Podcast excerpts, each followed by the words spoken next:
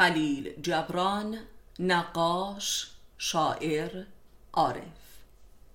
جبران خلیل جبران بزرگترین شخصیت معنوی قرن بیستم لبنان و بلکه جهان عرب می باشد مشابه آنچه که اقبال لاهوری برای مردم پاکستان و دکتر شریعتی برای مردم ایران بوده است. وی در سرآغاز جوانی به همراه خانواده به آمریکا مهاجرت نمود و در تمام عمرش یک آواره بود و روح حاکم بر همه آثارش قربت و تنهایی است.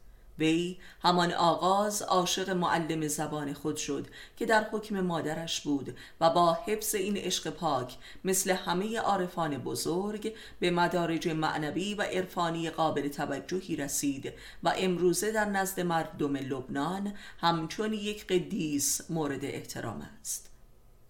رابطه وی با مری هاسکل یک نمونه بس کمیاب عشق عارفانه و پاک در تمدن غرب است که به افسانه میماند و بستر اصلی همه تحولات روحی او محسوب شده است. این معلم همچون یک یار عرفانی پشتوانه همه آثار اوست. جبران در تمام عمرش با فقر و تنهایی و بیماری دست و پنجه نرم کرد و همین عناصر خلاق آثار او هستند. وی در نقاشی صاحب سبکی خاص خود گردید. آثار ادبی او در داستان نویسی فلسفه، مذهب و عرفان جملگی از لطافت و سادگی خارق العاده برخوردار است.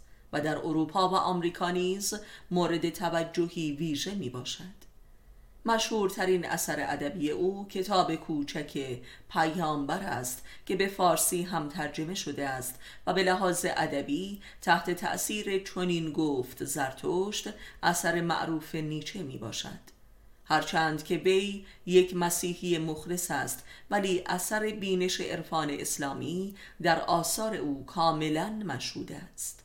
وی یک متفکر خود آموخته و اهل معرفت نفس می باشد.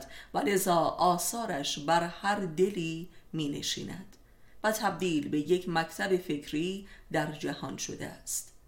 خلیل جبران در قایت فقر و تنهایی و بیماری عجیبی که داشت در سن چهل و هشت سالگی از دنیا رفت.